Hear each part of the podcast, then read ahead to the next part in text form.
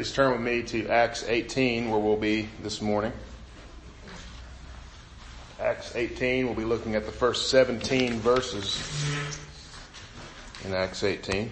Before we do so, let's go to the Lord in prayer and ask for his help with the text this morning.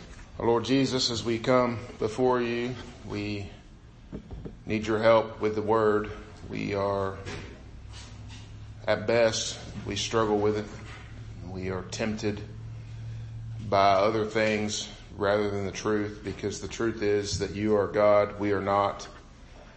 You are in control, we are your subjects and we do not like that truth and so we try to invent our own even when we have it right here in front of us.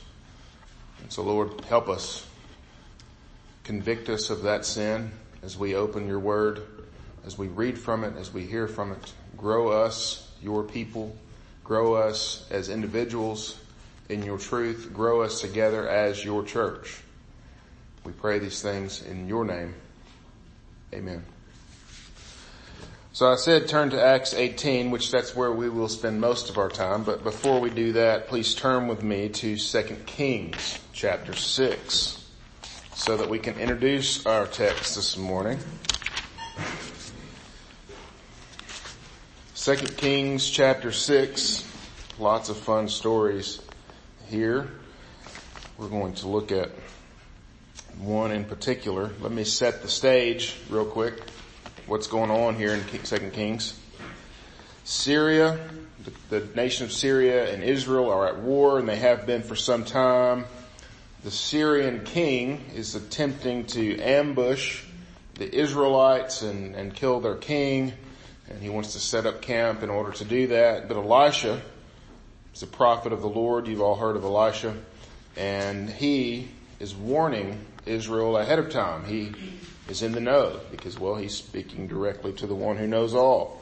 And he warns them ahead of time and just when Syria shows up to ambush Israel, well, Israel's not there. So instead of targeting the Israelite king, Syria changes its tactic to target Elisha as an individual and they found where he's staying and they surround him with a whole army. One person, a whole army. And so that's where we'll begin. Second Kings chapter six, starting at verse 15 and listen here. When the servant of the man of God, this is Elisha's servant, rose early in the morning and went out, behold, an army with horses and chariots was all around the city. And the servant said, Alas, my master, what shall we do? He, Elisha, said, Do not be afraid, for those who are with us are more than those who are with them. Then Elisha prayed and said, O Lord, please open his eyes that he may see. So the Lord opened the eyes of the young man and he saw and behold the mountain was full of horses and chariots of fire all around Elisha. And when the Syrians came down against him, Elisha prayed to the Lord and said, please strike these people with blindness. So he struck them with blindness in accordance with the prayer of Elisha. And Elisha said to them, this is the army he's now speaking to, this is not the way and this is not the city. Follow me and I will bring you to the man whom you seek. So he led them to Samaria. He's leading them right into Israel. As soon as they entered Samaria, Elisha said, O Lord, open the eyes of these men that they may see.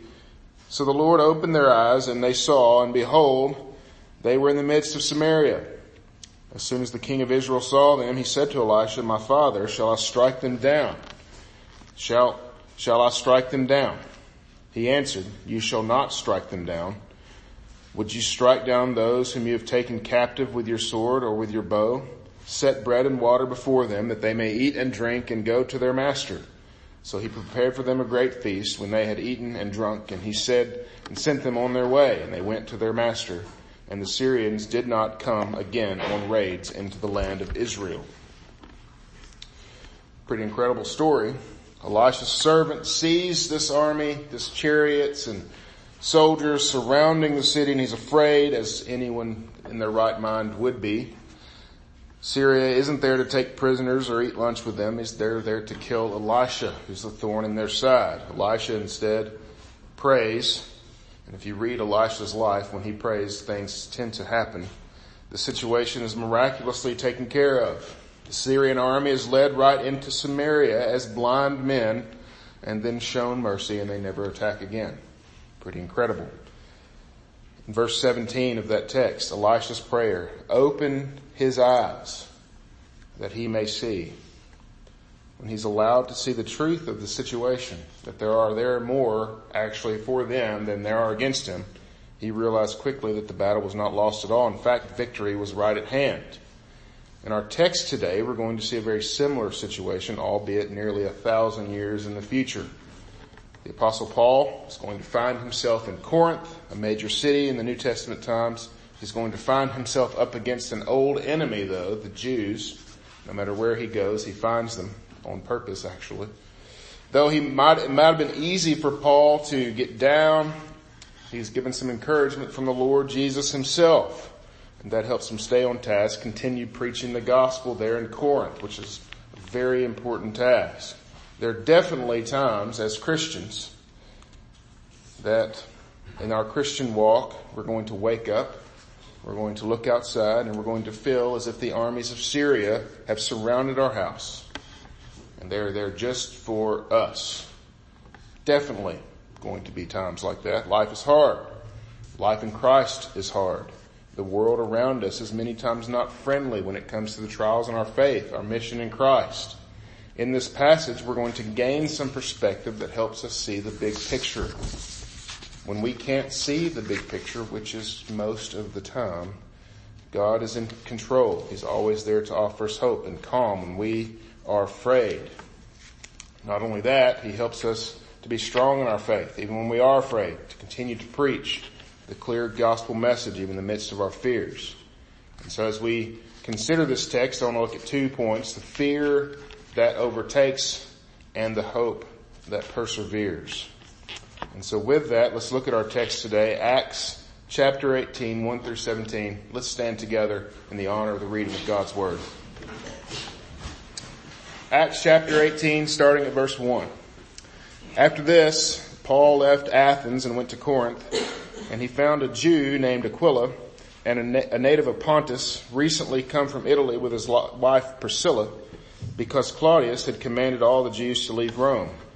And he went to see them, and because he was of the same trade, he stayed with them and worked, for they were tent makers by trade.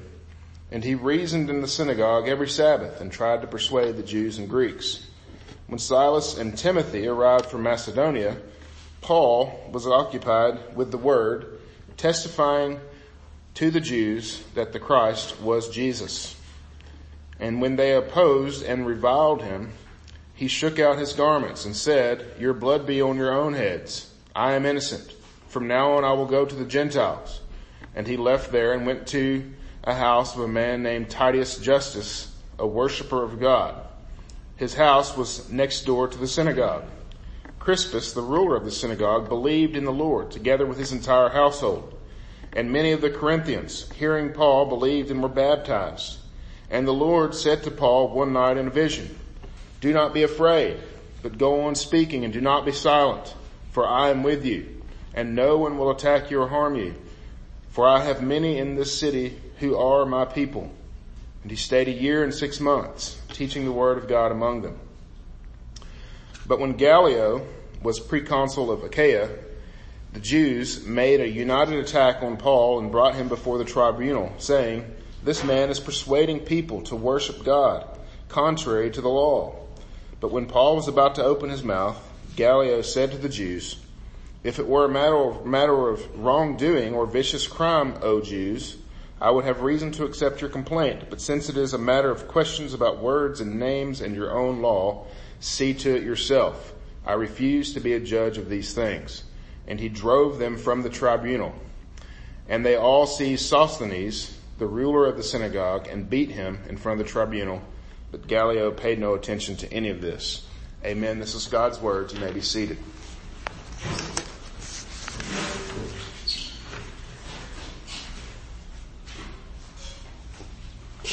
So just a little background. Corinth it's our first time seeing the city of Corinth. It was a the provincial capital of Greece at this time in uh, Roman history. It was a major port port city, actually had two major ports there.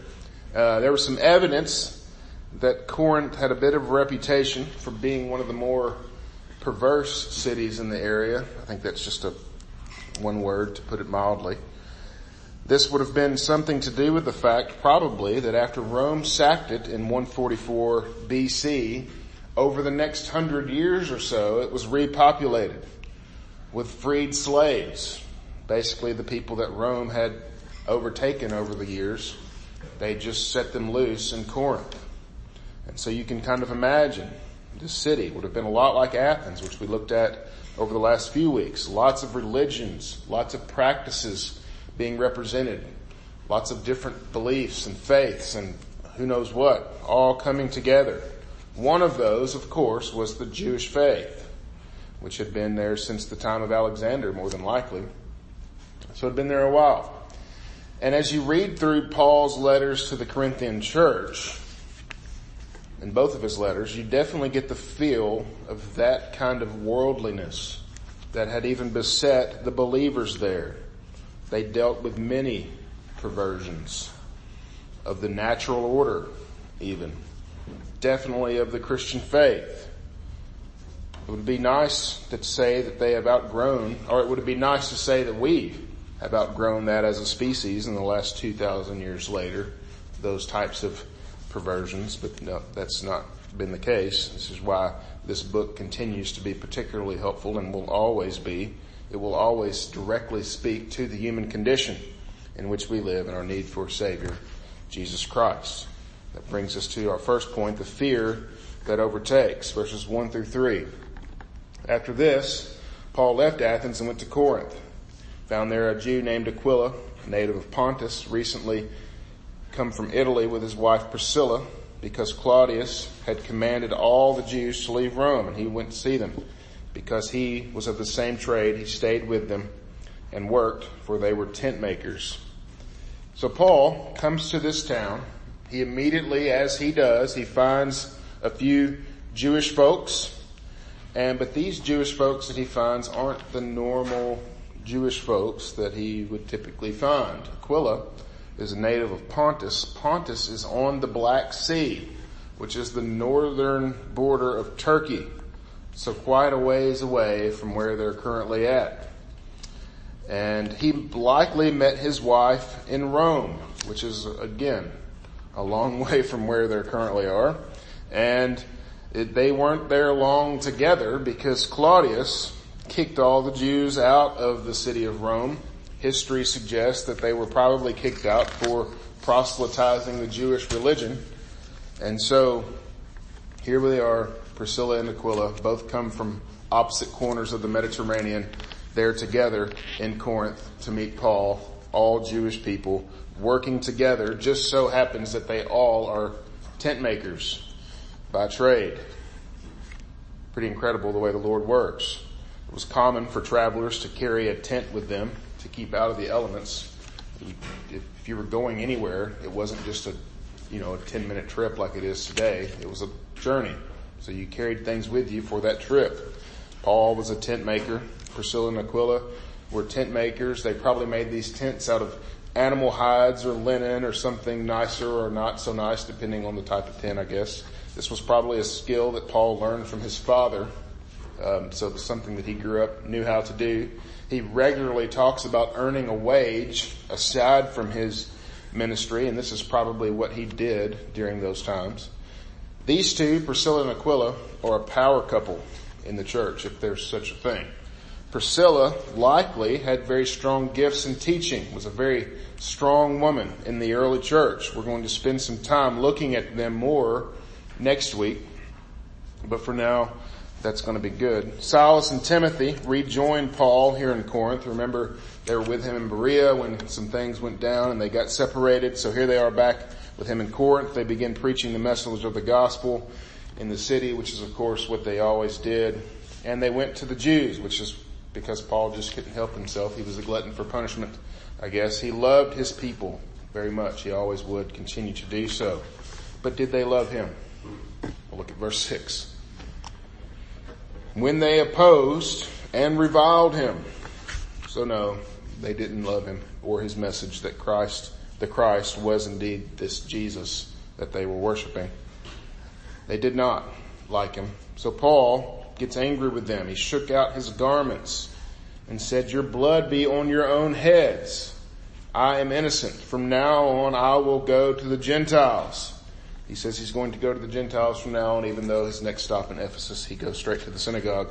He was probably just angry. What does this say though? You've heard the truth, Jews. I can't do anything else. I can't say anything else.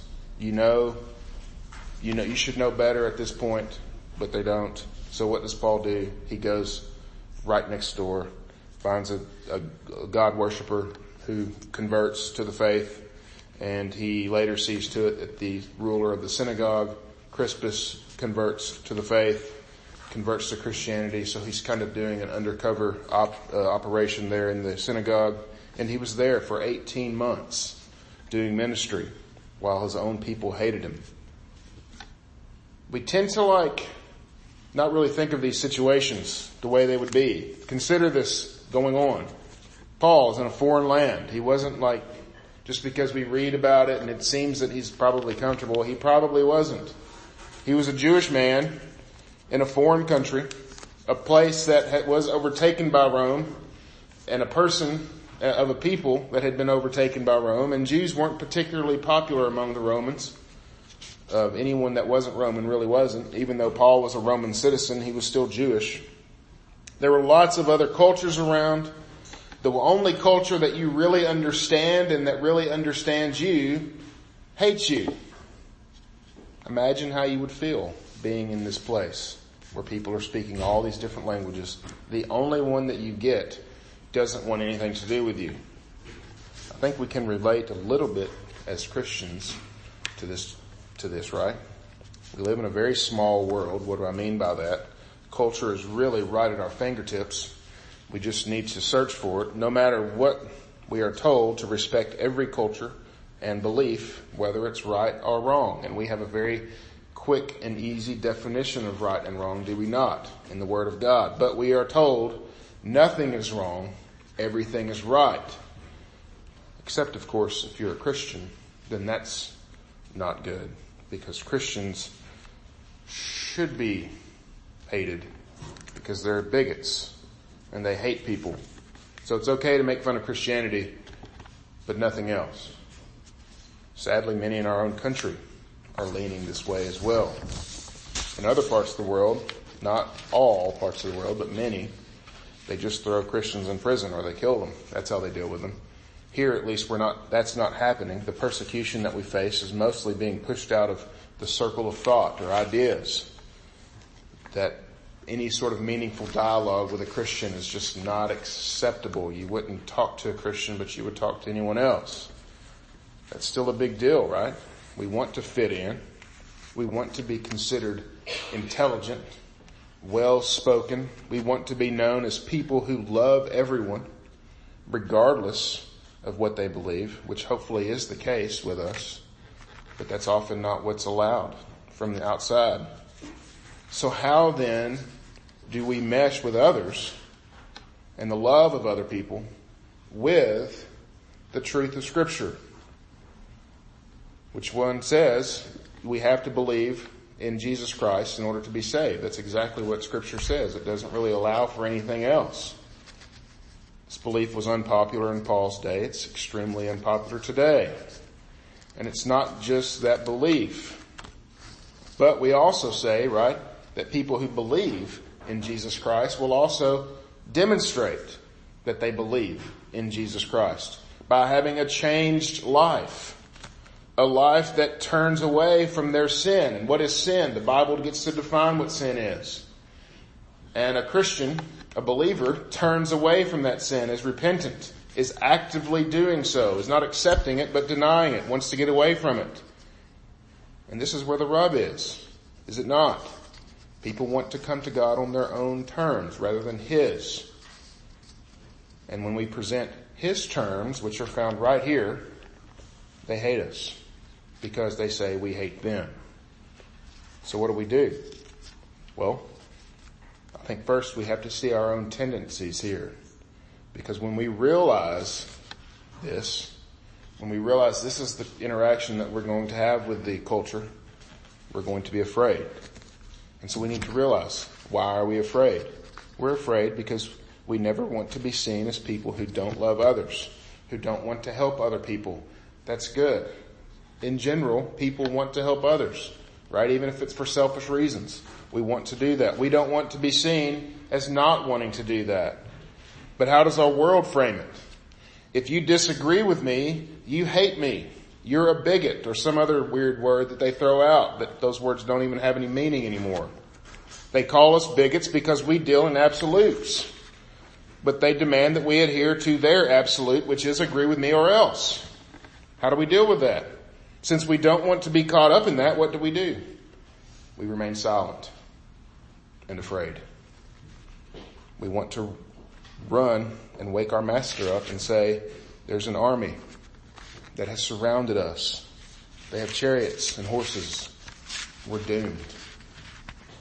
It'll be easier just to stay in our houses, in our little churches, or to do what a lot have done and just throw the Bible out. Say, yeah, we don't really deal in those absolutes either. We just want you to feel good. There's an oppressive fear there, and it's tough. I know. It's, it's hard. No matter how you live, as a kid, a teen, stay at home mom, teacher, doctor, no matter what you're doing, you feel that tension. You should, if you're a believer. Paul was in the midst of it there. If he preached the truth, he came off as a Jew hater, even though he was a Jew. He didn't preach, then he broke the mandate of his Lord Jesus. What was he to do? That's a hard question.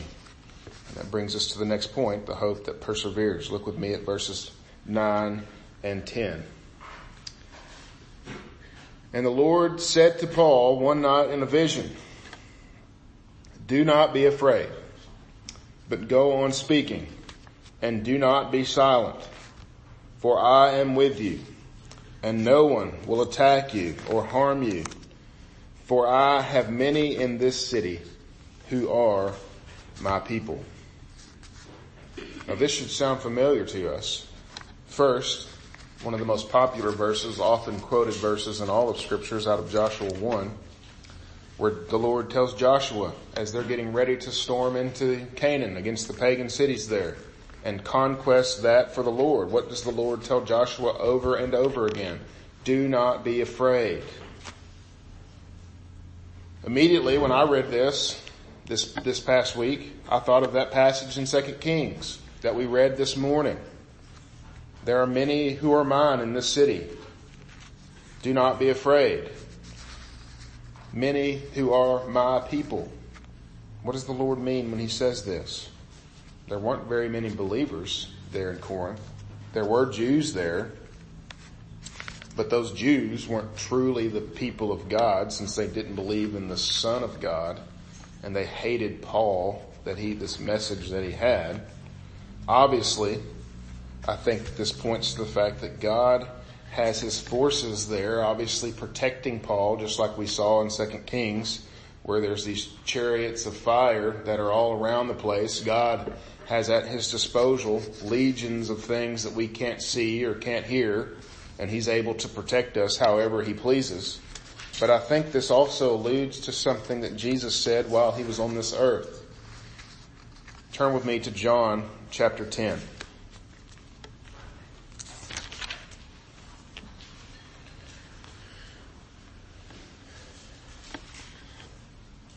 In John 10, Jesus compares himself to the shepherd and his followers to sheep. And he goes on in verse 14, look with me. He says, I am the good shepherd. I know my own and my own know me just as the father knows me and I know the father and I lay my life down for the sheep. And I have other sheep that are not of this fold. I must bring them also, and they will listen to my voice. So there will be one flock, one shepherd. For this reason the Father loves me, because I lay my, my life down that I may take it up again. No one takes it from me, but I'll lay it down of my own accord. I have the authority to lay it down, and I have authority to take it up again. This charge I have received from the Father. And I want to read this next little bit because I want you to see even here when Jesus says this, the Jews just aren't too keen on it. There was again a division among the Jews because of these words. Many of them said he has a demon and is insane. Why listen to him? Others said these are not the words of one who can be oppressed by a demon. Can a demon open the eyes of the blind? Even back when Jesus was preaching, they were divided, were they not? I have other sheep who are not of this fold. I must bring them also, and they will listen to my voice. My sheep know my voice. They hear me and they will follow me. Jesus was talking about those for whom he had died, but had not yet heard the gospel and believed. Consider the book that we've just been through as we've been going through Acts. He was talking about those who would believe at Pentecost when Peter preached and thousands were saved. He was talking about the church in Antioch that wasn't yet formed, but would be a major player in the early time of the church. He was talking about the churches in Galatia that Paul sprung up overnight, about Priscilla and Aquila who were at opposite ends of the known world at the time. Crispus, the leader of the synagogue there. He was talking about the Corinthian church that he'd later write to, but had not yet heard about this man, Jesus. He was talking about you and me and many that will come to faith because of the faithful ministry of this church. Doesn't dispel, if that doesn't dispel your fear, and if that doesn't dispel your silence, I don't know what will. And notice what happens when they attempt to attack Paul using the Roman authorities. authorities. That should bring back familiar uh, things that we've read about, right? This is exactly what they did to Jesus, trying to use the Roman authorities against them. Look what happens, verse 12, starting at verse 12. But when Gallio was proconsul of Achaia, the Jews made a united attack on Paul and brought him before the tribunal saying, this man has persuaded people to worship God contrary to the law, which is exactly what the Jews were doing. But anyway, when Paul was about to open his mouth, Gallio said to the Jews, if it were a matter of wrongdoing or vicious crime, O Jews, I would have reason to accept your complaint. But since it is a matter of questions about words and names and your own law, see to it yourself. I refuse to judge it. So the judge refused to hear it. Even more than that, they drove, he drove them from the room. He said, get out here. This is nuts. And the crowd who had gathered, of course the crowd is never satiated by just simple people walking away. They always have to have a victim. And so what does the crowd do? They take this man, Sosthenes, the ruler of the synagogue and beat him in front of the tribunal. Sosthenes probably replaced Crispus when Crispus converted to the faith. And so Sosthenes was the new ruler of the synagogue. And because the Lord does as he pleases and he does things that we could never ask or imagine or believe if you told us, Sosthenes, who was beat in front of the tribunal, was later converted himself, as Todd read from 1 Corinthians 1 this morning. Paul writes in, to the, to the Corinthian church, Paul an apostle, and Sosthenes, our brother. And then what does he say in verse 9 of that chapter? God is faithful, by whom you, the Corinthian church, that is just beginning right here in these pages, by whom you were called into the fellowship of his son, Jesus Christ, our Lord. This is an incredible testimony of the faithfulness of God, always keeping his own, always calling his own, using his faithful people to do his work, to save his people, to bring his sheep into his fold. This is the hope that we have, brothers and sisters. And it should dispel every fear that, that we have when it comes to the world that we live in. There's going to always be hostility between the follower of Christ and the world. If there's not, we should question ourselves. Whose team are we on? We must make sure that this hostility, however, isn't because of the way that we treat people. If that's, that's the case, then we probably deserve it. We should always be acting in love and service, serving the poor, the needy, needy, counseling the brokenhearted, befriending and loving our neighbors. Absolutely 100%. No matter what they believe, this is how we should treat them. We should love them, care for them. If we hate them, we deserve any persecution that we get. But sometimes they'll hate us even when we love them. But that shouldn't change our message. Why? Because Jesus says, I have many in this city who are my people. What did he say to his people? Even while they were my enemies, I died for them. So what will we do when it comes to his people in this city who have not yet heard the gospel? Let's be ones who faithfully preach the gospel to all people. In conclusion, like Paul, we have reasons to be afraid. But those fears should not drive us to silence at all. Because we have one on our side who sees the entire battlefield. And the battle is won because of Jesus. And we share in that victory. So let us be faithful preachers of the gospel of Jesus Christ. Even though fear may come, let, let us carry on in the truth of God's word. He's faithful to bring his people to himself. Let's go to him in prayer. Our Lord Jesus, as we come to you, we admit that we are afraid of trivial things and all things are trivial compared to your glory, compared to your truth, compared to others hearing your truth and calling upon your name and being saved.